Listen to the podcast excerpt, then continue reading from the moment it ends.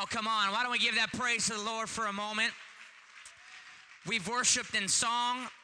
We've got excited, but why don't we just, without any music or anything, why don't we just lift up both of our hands as high as we can reach them? Would you do that with me this morning? And would you just lift up your voice and would you begin to call upon the name of Jesus? And would you begin to create an atmosphere of faith?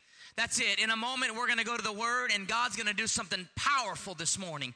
There's going to be an impact this morning. But before we go there, we've got to create that atmosphere of faith. Would you do that with me? God, right here and now, God, we lift you up, God. We release our faith into this atmosphere, God, that you can operate, that you can do your work, Jesus. In the name of Jesus, in the name of Jesus, have your way today. Do your work, Lord Jesus, the work that only you can do, mighty God. You are the great I am. You are the Alpha. You are the Omega. You are the beginning. You are the end. You are the first. You are the last. You're my author and the finisher of my faith. It is you. It is you. It is you. It is you, Jesus. Hallelujah. I promise not to be long this morning as long as you'll preach with me. How many going to preach with me this morning? Mark chapter number 10, if you've got your Bibles this morning, Mark chapter number 10. Pastor Brown, what an honor and privilege it is to be here this morning. Thank you so much, Sister Brown. I give honor to you and your family. And Brother Amato and Sister Amato Azar, it's so wonderful to be with good friends and people that I feel uh, comfortable and I trust. Uh, your pastor, I was telling Brother Amato yesterday, is one of four voices in my life that I trust. And um, in ministry, uh, you've got to be very careful uh, who you surround yourself with and who, who you allow to speak into your life. And, church, I want you to know you have a very powerful pastor, and um, not just locally. I know you know that locally, but nationally, uh, he has a heavily influence on what God is doing around the globe. And so you're very blessed, and I'm grateful to be here this morning. Mark chapter number 10, verse 46 says this Now they came to Jericho. As he went out of Jericho with his disciples, and a great multitude, everybody say, great multitude. Blind Bartimaeus, the son of Timaeus, sat by the road begging. And when he heard that it was Jesus of Nazareth, he began to cry out and say, Jesus, thou son of David, have mercy on me. Verse 48. Then many warned him to be quiet, but he cried out all the more, Son of David, have mercy on me. So Jesus stood still and commanded him to be called or to come to him. Then they called the blind man, saying, Be of good cheer, rise, he is calling you. And, and throwing, uh, he is calling you. And throwing aside his garment, he rose and came to Jesus. So Jesus answered and said to him, What do you want from me?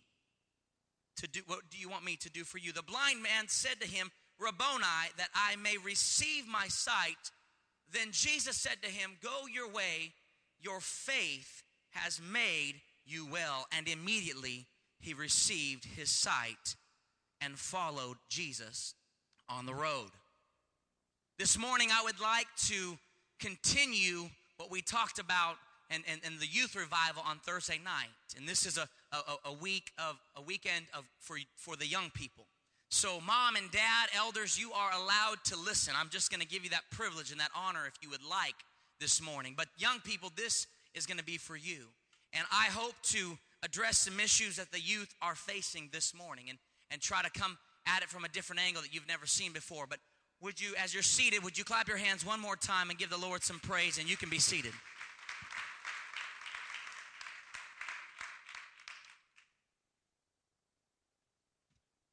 We live in a world that is full of peril, that is full of desperation. We live in a world that is getting darker and uglier by the moment. We look in our media, we look in the news, we look at the violence that is going on, The types of video games that our young people are playing today are becoming more and more violent than ever. We look at the, the news and, and the amount of, of, of things that are going on, it begins to blow your mind. You think, how on earth could that possibly happen? The world is getting bolder in their message. The agendas that are being pushed, the, the agendas that counterdict the Word of God, the agendas that go against what God is trying to do in the earth, and they're being pushed upon us. And our young people are having to face things that mom and dad, you never had to face. You see, we know that sin is sin, Brother Brown. Sin, sin is, has one purpose and, and one goal, and sin's purpose and goal is to separate you from Jesus Christ. It has been said that, that the devil's greatest weapons are a hammer and a wedge, because if he could ever get you to be separated from Christ, then he wins. Then he can have the advantage. That is sin's goal, that is sin's purpose. But we know that sin has changed its methodology. Sin has invented a new trap for every generation, and the traps that sin has invented for this generation are unique and different like never before. Young people are having to deal with pervasive media that's in your face and, and, and feelings and emotions that they never had to before. The on, on our texts, every young person now is, uh, I mean, junior high and even elementary school has a cell phone now. Back in the day, mom and dad and elders, you remember when, when only one person on the block had a phone in their home. If you wanted to call, you had to go down the street. I see some heads nodding.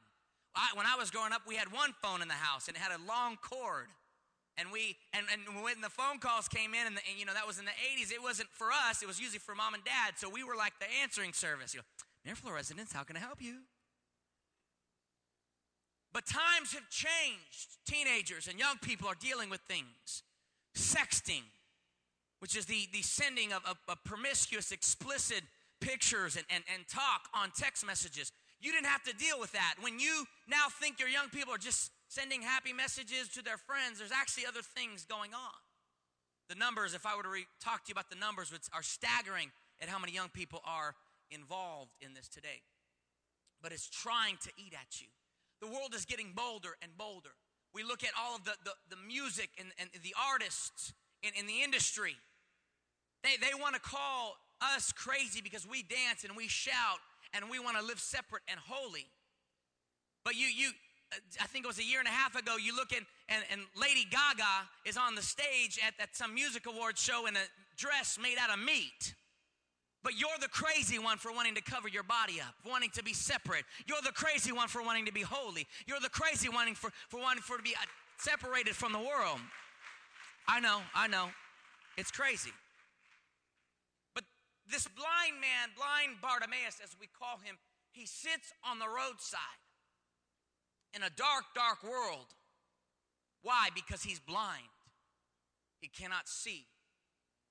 He's sitting there on the side of the road, and, and if you could imagine the conditions, you can imagine the setup.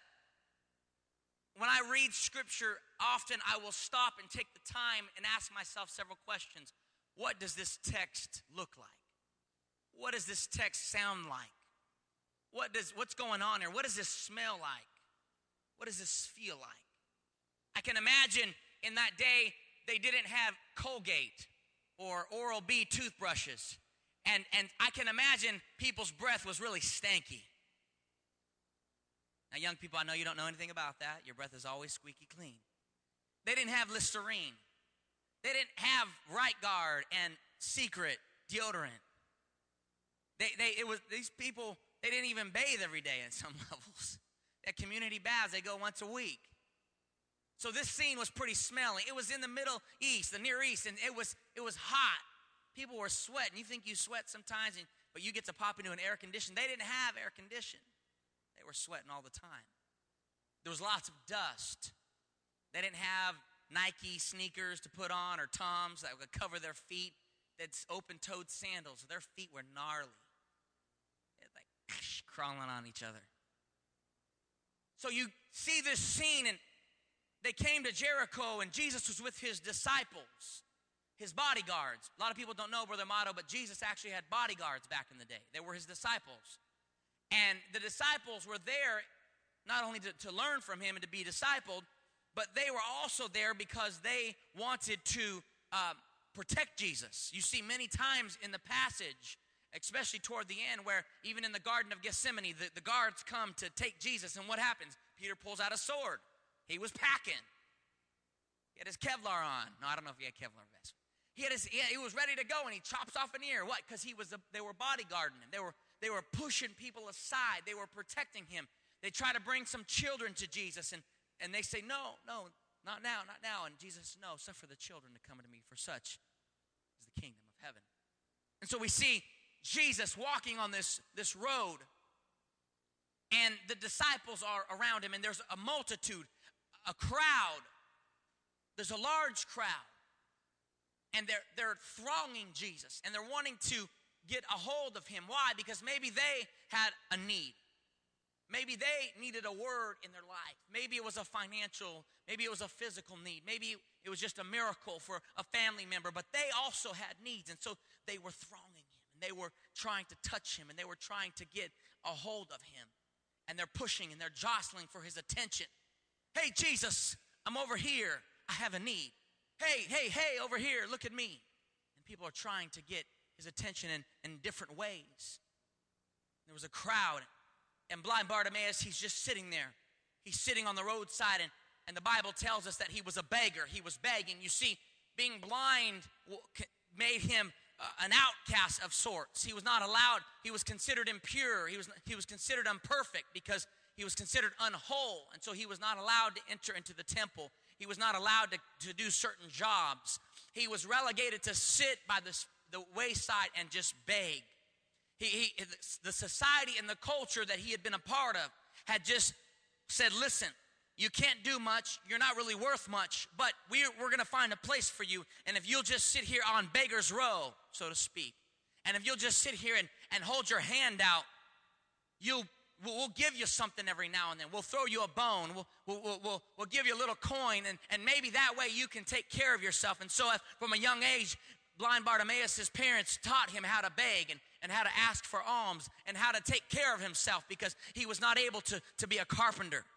He was not able to be a farmer. He was not able to, to work in the marketplace like others. And so he sat there on Beggar's Row with all of the other beggars.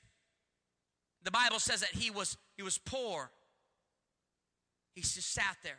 Alms, alms. In a world of darkness, in a world of confusion at times, in a world where he had to rely on all of his other senses, he sits there. No doubt, blind Bartimaeus, like everyone else of that day, heard the stories of Jesus Christ. They knew how Jesus had healed the leopard. They knew how Jesus had healed the woman with the issue of blood. He no doubt heard how he had caused the lame to walk how he had opened up the deaf ears, the stories that he had heard, the miraculous, the miracles. And no doubt inside of his heart, it produced faith. It produced faith. Why? Because he heard in his ear. And no doubt he heard the story of how the paralyzed man had a, a, a posse of four, some friends that, that took him to the house where Jesus was teaching and Jesus was healing. And, and he heard how they couldn't get in because the line was thick. And there were other people there trying to get to Jesus. And the walls in the house maybe permit, permitted him, didn't permit him to get in. And so what they did is they climbed on top of the roof and they get up to the top of the roof and they begin to peel back the tiles and they begin to peel back the mortar and the brick that was up there and they begin to lower this man down right to where Jesus was. And Jesus says, wait a minute something's fallen on my head. He looks up, and all of a sudden, the blind, uh, the, the, paralyzed man is there, and, and, Jesus says, "Take up thy bed, rise up." He says, "Go, be all healed." And he picks up his bed and he he goes on his way, and he's healed. That's miraculous. That's my Jesus. That's my God. He. It has been said that he responds to needs, and this is true. But he responds to those that are willing to step out. And these stories, they produce faith in blind Bartimaeus' heart. They caused him to believe that Jesus could do the same thing for him.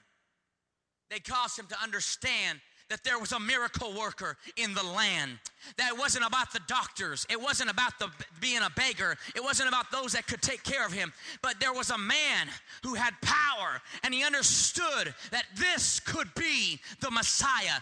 This could be the one that they talked about. This could be the one that mama and daddy told me stories about when I was a young child and I went to Sunday school and I heard how Jesus could heal. And I heard of them when the Messiah came that he would open up the blinded eyes. He could be that one. I want to ask you a question this morning, young person. Do your, do your friends and do your peers know about Jesus Christ? Yeah, they see the crosses on the wall, and as they drive by, and throughout, and, and, and, the crosses on the outside of the street, and they know maybe they know the story about him a little bit, but do they know the power of Jesus Christ? Do they know that he is truly the Messiah? Do they know what he's done for you? Do they know how at one point you were lost and you were down and out and you had no hope, but Jesus came along and he touched you? And maybe it was at a youth convention, maybe it was at a camp, maybe it was at a youth service or a Sunday morning, and you came to the altar and you gave gave your life to Jesus and He touched you and He changed you. Do your friends know the story? Because listen, if they don't know the story, if they haven't heard it, then how can they have faith? How can they have faith? Faith cometh by what? Hearing. And hearing by the word. You've got to know the word. We know that blind Bartimaeus, he knew the word. He understood who Jesus was. And it's apparent by the next verse. He steps out and he says, it says, and when he heard that it was Jesus of Nazareth, he began to cry out and say, Jesus, son of David, have mercy upon me. You see, son of David wasn't just some nickname that Jesus carried around. It wasn't just something that blind Bartimaeus said, hey, I'll just, I'll just make something up and, and maybe he'll respond. But blind Bartimaeus knew the word, and the word said that the Messiah would come and that he would be of the lineage, he would be of the seed of David. And so when he was crying out, Jesus, thou son of David, have mercy upon me, he wasn't just saying something cute that he thought might get his attention. He was giving him, he was pronouncing his title as the Messiah what was he doing? He was saying, Jesus, I not only believe you're a good man, I not only believe you're a prophet, I not only believe that you're a great man, but what I believe is that you are God manifested in flesh. You are the promise of the Messiah. You are the Savior of the world. You are, you are the one that was foretold by the prophet Joel. You are it. It's all about you. I'm claiming you right here and right now. And whatever I have to do to get your attention, you see, sometimes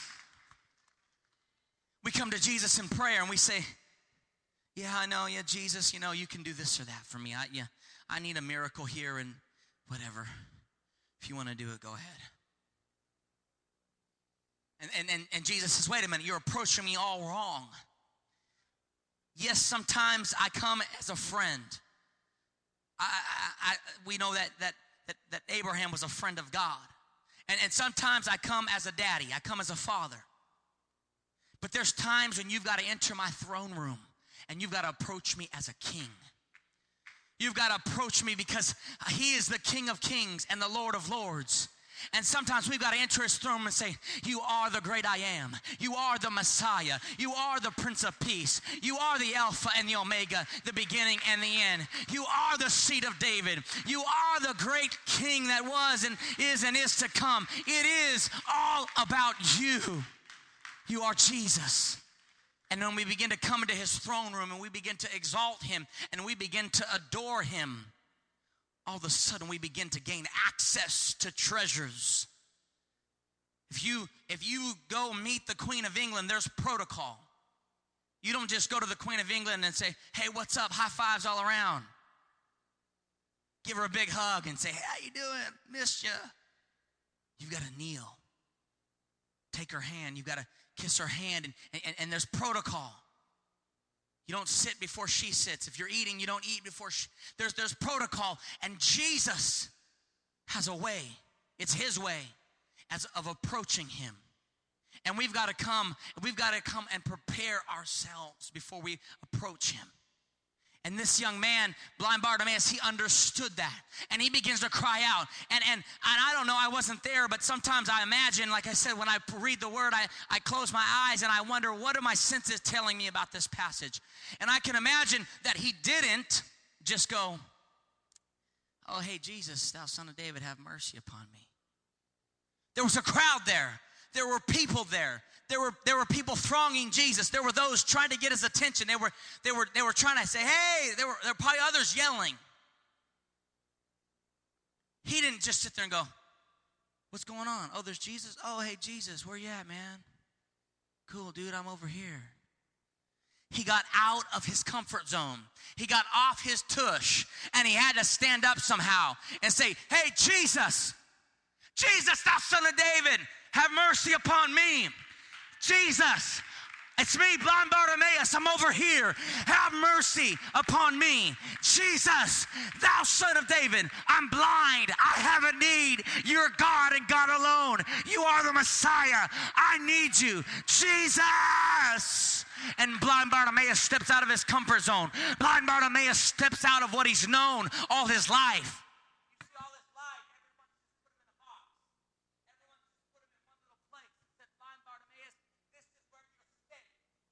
Place where, where we're going to put you.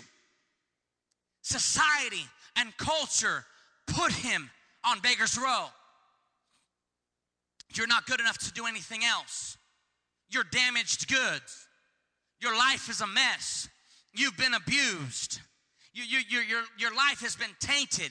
You're, you're not good enough. You'll never be good enough. You're not smart enough. You're not talented enough. You're not bright enough. Just stay in the place where you are. Just stay right here with your your your your your little uh, your little poncho and just beg like everything else. Continue to be dependent. You see, I, have no doubt that there were other beggars that day, maybe other blind men or other uh, those that maybe needed uh, their hearing or, or, or who knows what the needs were. I have no doubt there were other beggars there that day.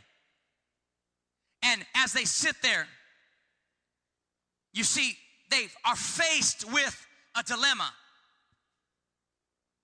They're faced with a dilemma, Brother Brown, and the dilemma is simply this Do I step out of my comfort zone? Do I step out in faith and reach for Jesus, knowing that He can heal me? And that's a scary thing because I got to step out of the boat. I, I, I got to step out of the from what I know, what is comfortable, into the unknown, right? Or do I stay in my spot where I can take care of myself, Brother Ulysses?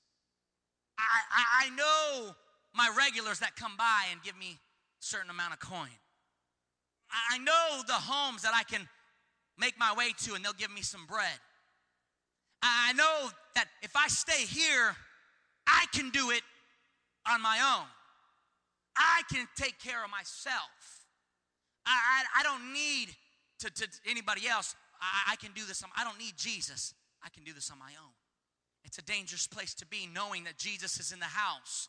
It's a dangerous place to be, young person, going to a church service and knowing that Jesus can, can, can heal you and can touch you. It's a dangerous place to be, but, but also knowing that if I step out in faith, no longer will I have to be dependent upon others. No longer can I depend upon myself, but I'm going to have to depend upon Him. You see, why, why is that? Because we like people to feel sorry for us.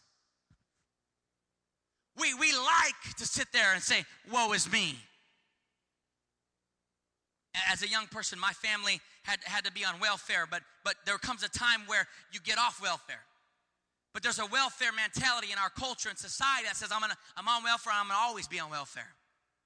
That's antichrist. That goes against the word of God. You see, there were others there that had that mentality, and they said, I'm just gonna stay here because it's easy. I'm gonna, I'm gonna uh, just get a handout. I'm just gonna get from, from my, what I know, what I can do on my own. But there was something inside of blind Bartimaeus. I don't know what it was, but it sounds like he was sick and tired of being sick and tired and blind. It sounds like he was ready to get on up. It sounds like he was ready for a new life. It sounds like he was ready to see the light. He was tired of just being blind, Bartimaeus. You see, no longer, if I get my healing, they can't call me blind anymore. If I get my miracle, they, they can't just give me a nice little pat on the back anymore. And so Jesus is walking by and he begins to yell out and he steps out of his comfort zone. When he, when he pronounces his title, he's saying, Jesus, thou son of David, is a form of worship. It's a form of praise. This morning when we had worship, Sister Tamara did a wonderful job of leading us, and there were those of you that were dancing and you were worshiping. And, and growing up in church, Brother Brown, I remember when there were times where we had our, our, our certain group that was kind of got their crazy praise on. You know what I'm talking about? They got the crazy worship on. We, we had one guy who would do handstands or headstands. He'd just come up and do a headstand, feet straight in the air. Okay. We had, you know, we had runners and we had, we had all kinds of chicken dancers and all, you know, you name it, we had it all. And you know, there was that time where you, you brought your friend to church and you know that you were trying to like get him introduced to church, you know, and you're like, I hope this is a tame service. Lord, please, just let it be nice. And it always seemed like that was the service that, that, that everything just broke out, that everything just went loose. Everyone's hair fell out, and neckties were flying, and jackets were swinging, and, and people were jump, doing backflips off the pulpit, right? It seemed like that was always the service when, when something would go haywire in the spirit. And that's probably what your friend needs whenever they come. But we always had the group that would sit back and say, I, I don't understand why they have to do that. That doesn't make any sense. You always have the Judases that sit back and say, well, that, that could have been sold and given to the poor. Why did she have to break that alabaster box and pour it on Jesus' feet? This was nonsense. That's that form of praise and that form of worship are ridiculous. Why? Well, why do they have to do that?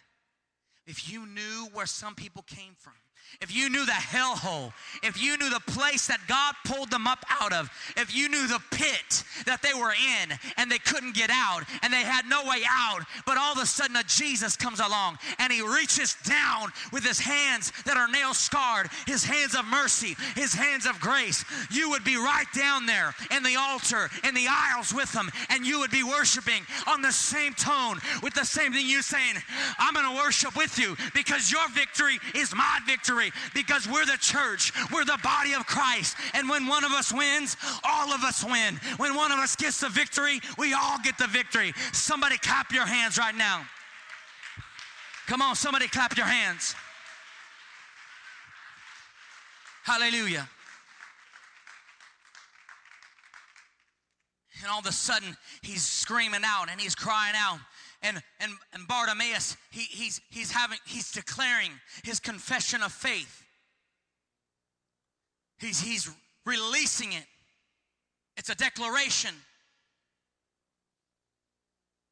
And the Bible says this, and many warned him to be quiet. Shh. Stop. Sit down. Go back to your place. We're warning you. You're, you're, you're, you're, you're not supposed to be doing that. You, you, you're not supposed to be yelling at Jesus. I mean, do you know who he is? And he says, Yes, I do. I do know who he is. Do you know what's wrong with me? Yeah, if you only knew, then you would understand. He said, Be quiet. But the Bible says he cried out all the more, Son of David,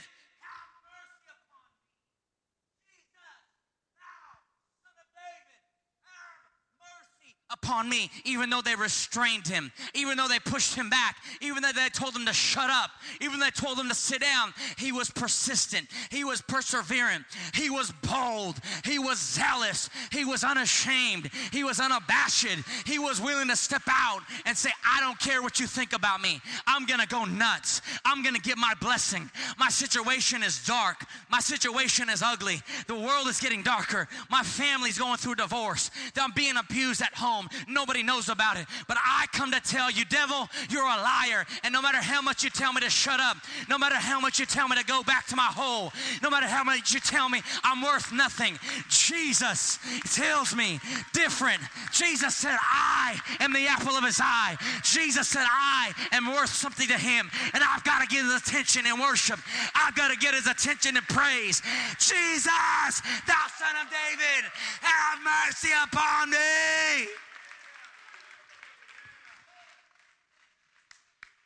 Hallelujah, hallelujah, hallelujah.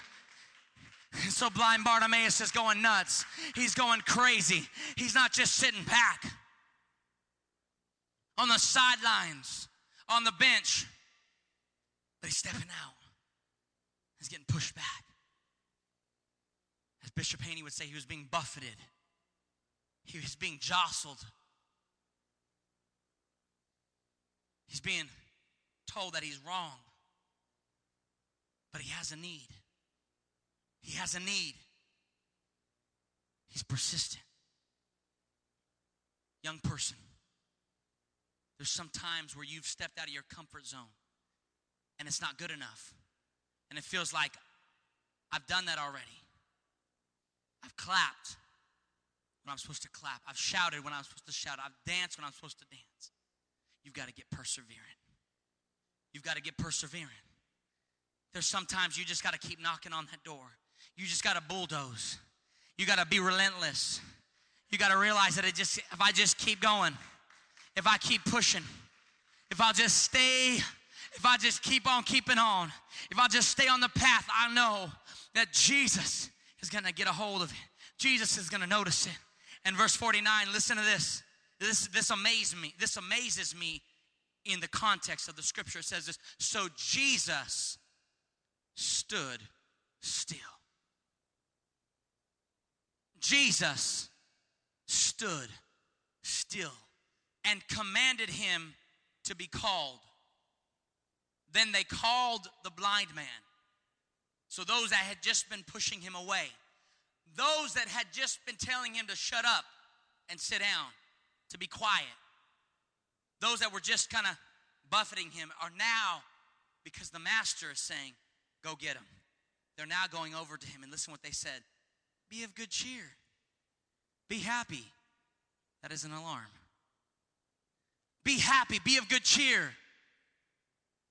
It's exciting. Yay. But wait a minute. You were the one that was just telling me to, to just sit down. You were the one that was just telling me to, to, to, to go back. But wait a minute. I'm so confused. You see, when Jesus stands still and when Jesus calls you, there is nobody that can stop you from getting to Him. When Jesus calls you, when Jesus is gonna do a miracle for you, He calls you out. And when He calls you out, there's nobody, not even His bodyguards, not even the crowd, there's not even a roof. If you're like the woman with issue of blood, you got to crawl through the through the ground just to get to Jesus. But there's nothing that can stop you when Jesus stands still and He calls you. He says, He says, they say, Be of good cheer, rise, He is calling you. And throwing aside his garment. I wondered why he would, the Bible would say that, would note that.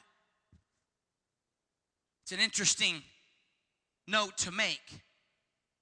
It says that he threw aside, or throwing aside his garment, he rose and he came to Jesus. The cloak that he was wearing, that garment, that I call it a poncho. I'm from California. We wear ponchos sometimes. That poncho was his only valued possession. It was very diverse. It was uh, uh, not only his protection from the wind, the rain, the other elements, but it was, it was also used to carry things. My, our local church, we have many homeless people that we were, I have friends that are homeless. And I talk to them about their bag. If you've ever met a homeless person, their bag is their most valued possession. I've done works in shelters. I see some people nodding heads because you know. The bag, why? Because your whole life is in that bag. Or maybe some have a shopping cart. But that's everything, that's it. And if I, I've, I've been there at a shelter when a homeless gentleman thought he lost his bag. And when he thought he lost that bag, he went nuts. He went crazy. He, he, he felt as if he was losing everything. Why? Because that was his most valued possession. Everything that he needed, everything that he, that he used to get around was in that bag. The cloak that he was, that blind Bartimaeus had was the same way. He could, he could put stuff in it, he could wrap it up, and he could carry it like a bag on his back. If it got, the weather was getting bad, he could put, it would cover him, it protected him. When he went to beg, he would lay it out on the floor. And this was his catch all. This is where they would throw the coin. This is where they would put the, the, the stuff, the bread or the food that they were giving him. This was the thing that he depended upon. This was his tool of the trade. This was that, that thing that, that allowed him to live the lifestyle that he lived. This was that very thing that, that, that he depended upon. And when he took that cloak and he, the Bible says he threw it aside, he cast it aside, what was he doing? Jesus didn't ask him to do that. He didn't even get his miracle yet. He was still blind. But that was a declaration of faith. He was saying, Listen, I want you to know Jesus. I am no longer dependent upon everything that I've known. I am no longer going to be dependent upon this world, my job my family, my friends, those that, that I thought I needed, but I am now dependent upon you, Jesus. You are my shelter from the rain. You are my shelter in the storm. You are the one that will carry me. You are the one that will protect me. You are the one that will give me what I need. You are the only thing that I need. And all of a sudden, blind Bartimaeus, he tosses that aside. And I can imagine Jesus going, Oh my goodness, this guy's serious. This guy's not playing around. This is the real deal. Something's going on. There's something different about this blind man that wants his miracle. He wants something extraordinary. Young person, I would to God that you would throw aside all the things that you're dependent upon there's so many, our dependencies come in different forms. Some of us, it's music. It's the music you listen to. It's become a, a type of drug to numb your soul from the situation that you're in.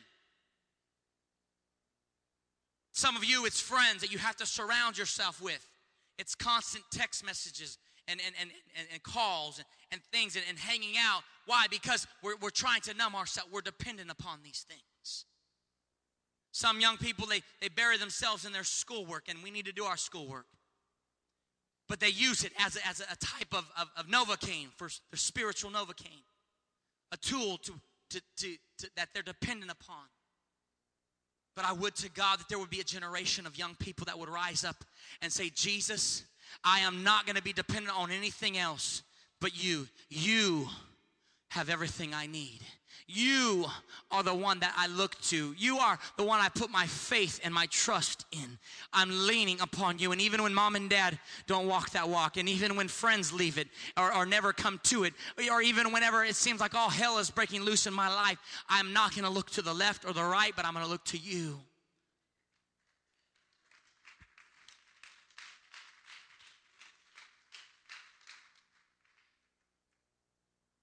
And all of a sudden, Jesus looks at him.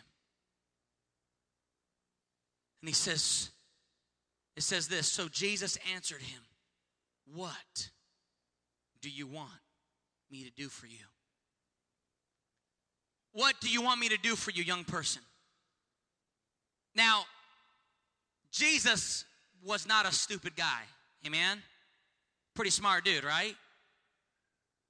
Jesus was pretty dialed in, but you could even be a pretty non unsmart dude like me and see that blind Bartimaeus is blind. Right? This, this lets me know that there were people that Jesus had met who were blind that had never asked Jesus to heal them. Can you imagine being in the presence of God Almighty, the Messiah, knowing that the scriptures had said that the Messiah would heal the open the blinded eyes according to Isaiah? And that never even asking him. So he comes to Jesus, and Jesus says, What do you want me to do for you? And blind Bartimaeus, he, his, his answer was simple. Jesus wanted to hear him say it. His answer was simple. The blind man said to him, Rabboni, a rabbi, teacher. He was respecting him again, and he says, That I may receive my sight.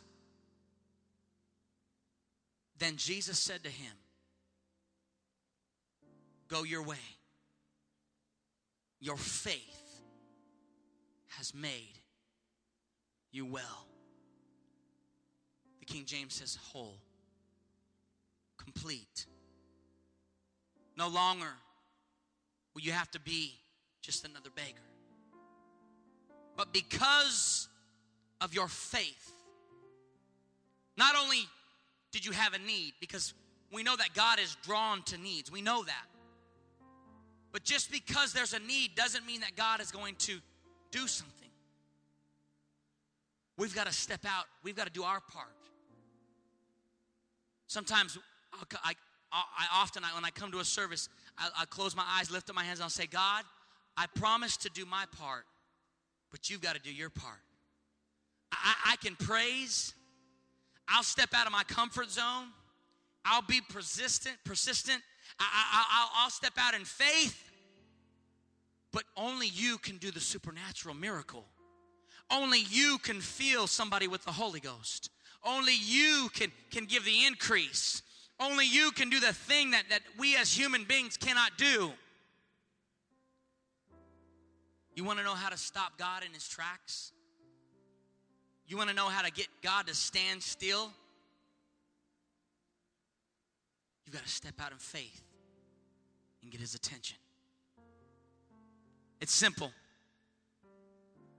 Sometimes you're in a church service just like this, and you're standing there, and there's something going on, and there's a miracle that you need.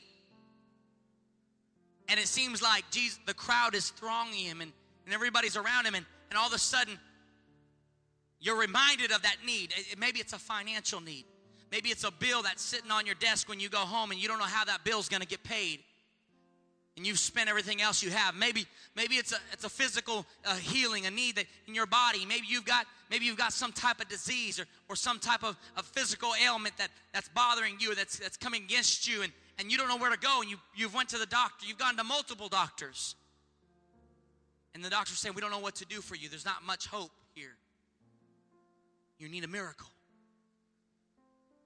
Maybe it's a relationship. Maybe it's a friendship that's been broken mom and dad, maybe it's a marriage. You come to the house of God, and everybody around you seems like they're getting their touch, they're getting their healing. You say, Brother Brandon, it's not really my style or my personality. And I understand there's styles and personalities, I get that. But I also understand that when you get desperate,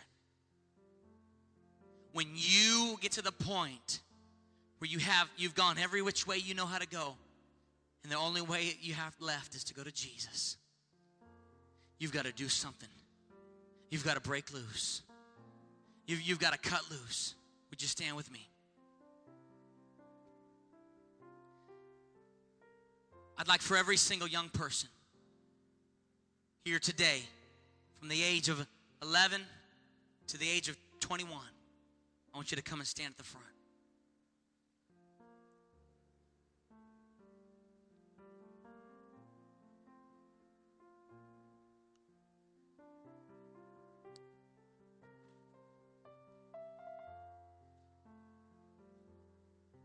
You see, teenager, Jesus told blind Bartimaeus, he said that it was your faith that made you whole. It was your faith. Bible in uh, Hebrews 11 1 says, Now faith is the substance of things hoped for, the evidence of things unseen. I want you to hold your hands out like this. Besides your hands, what do you see in your hands? Wrinkles, fingers, that's part of your hands. In your hands is your faith. It's that substance of things hoped for, the evidence of things unseen. In your hands is your miracle. In your hands is your touch. In your hands is the thing that you need. You just can't see it yet. But it's there. It's there. I want you to believe it. I want you to have faith in it. That's hard, Brother Brandon. If you if you knew my situation, if you really knew, if we could just sit down and spend some time at a Taco Bell and we could sit there and we could talk and I would tell you all, all of what's going on in my life, you would you wouldn't be preaching like that. Yes, I would. Because the greater the need, the greater the power God pours out onto the need. If, if you have a need that, that seems beyond reach, He reaches beyond. And I believe that this morning, as you young people stand here, church, this is where the fire is going to start for this city. I believe that. We on Thursday night we, we talked up. we asked the question, why are they lost? And the answer is because we haven't reached them yet. We, have, we haven't found them yet. And this morning, I've been preaching about when people meet Jesus, what happens. But see, young person, we we have got to have faith and believe that God can do anything if we're ever going to reach them. If you go to your friend and say, Well, yeah, I think Jesus is cool, but yeah, you know, I don't know. That's not very convincing. They're not going to believe you. But if you say, I want to tell you something, I went to church service on Sunday and I, w- I was down and out and I had all this mess going on and this garbage going on. And I got a, I went to the altar and, and, and the preacher that he prayed over me and all of a sudden I got my touch and I went home and, and things have been changing and they haven't been perfect yet and they're not where I want them to be, but I can feel that something, uh, there's a shift in the, in the spirit realm and there's something going on and all of a sudden your friend says, wait a minute, I want what you have. I need what you have. I want that same Jesus. And all of a sudden faith, the seed of faith faith has been planted. And blind Bartimaeus gets his sight immediately. And all of a sudden, Jesus says to him, He says, Go, thy faith has made you whole. I want you, would you close your eyes, all everybody in the house? Every head bowed, every eye closed.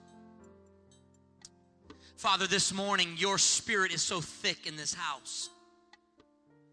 And God, I stand before a congregation that is that is they believe in you. They know the word, they know the scripture.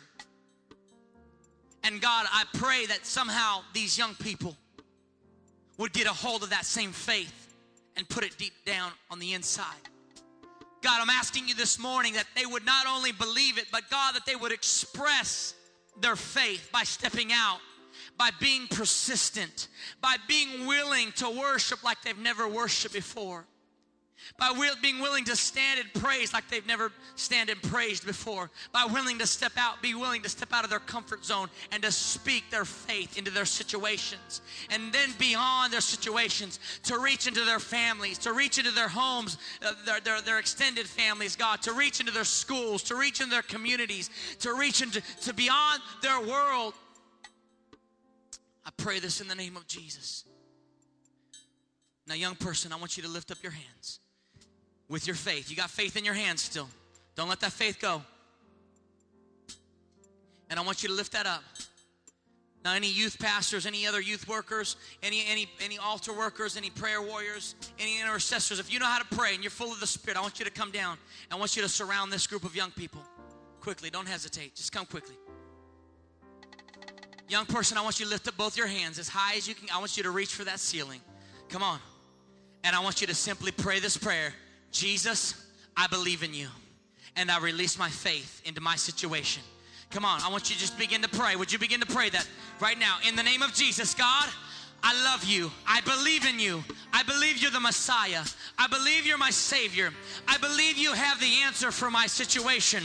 I believe you can do the miracle. If you did it for blind Bartimaeus, you can do it for me. If you've done it for mom and dad, you can do it for me. If you've done it for my pastor, you can do it for me. Come on, young person, I need you to pray for a moment.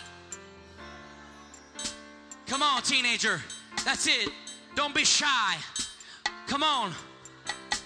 That's it. The devil's here right now and he's saying, Be quiet. Go back to your seat. Sit down. You don't have to get loud. You don't have to cry out. You don't have to get out of your place. But I'm telling you this morning, You've got to release it in the name of Jesus. Jesus, thou son of David, have mercy upon me. Jesus, thou son of David, have mercy upon me. Oh, come on, that's it. Are there any more prayer warriors? Any other intercessors or altar workers that would come and help me pray this morning? If you're in the house, that's it. Would you just stretch forth the hand and, and pray for these teenagers? I see tears streaming down the face. Come on, that's it. I see some of them speaking in tongues. I see some of them stepping out in faith. That's it.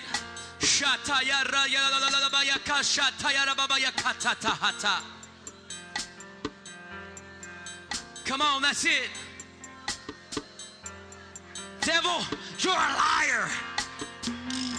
Devil, you're a liar. I come against you in the name of Jesus. In the name of Jesus, be thou healed. That's it. Come on. Yashata ya ba ba bam. Come on, young person. I challenge you just to begin to wave your hands. Come on, somebody just begin to wave your hands back and forth. Come on, teenager. I challenge you to maybe jump a little bit. Get his attention. Jesus, thou son of David, have mercy upon me. Come on. I challenge you to turn the volume up on your prayer right now. Come on, turn the volume up a little bit on your prayer. Come on, turn up the intensity just a little bit. Just go that next step. Church, I'm going to ask you to turn up the volume just for a few moments. Come on, there's something here right now. There's a push in the spirit. There's a push in the spirit. Would you pray for just another moment? Come on, there's a push in the Holy Ghost. Oh.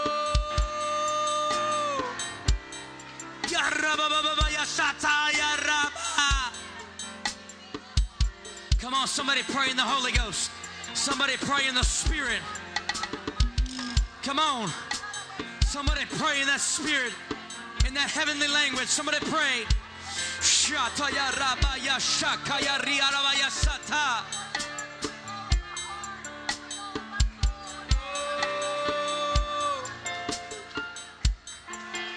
There's breakthrough. I can feel the breakthrough in the undercurrent of the Holy Ghost. Come on. Come on. I release you in the Holy Ghost. Yes. Come on.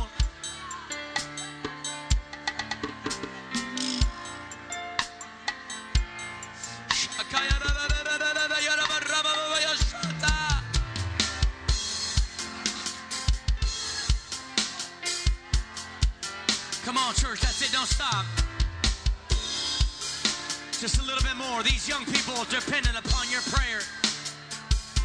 The prayers of the elders, the prayers of the pillars. Come on, that's it. Oh, that's it. If you need the Holy Ghost this morning, it's here right now. If you need a, a refreshing of the Spirit of the Holy Ghost, it's here right now.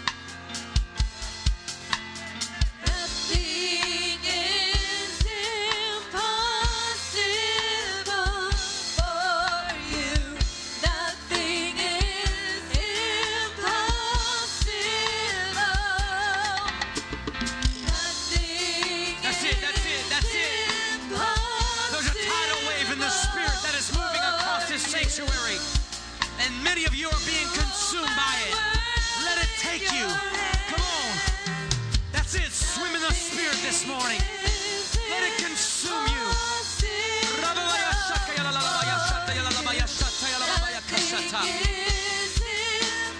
This is what happens when people come in contact with Jesus.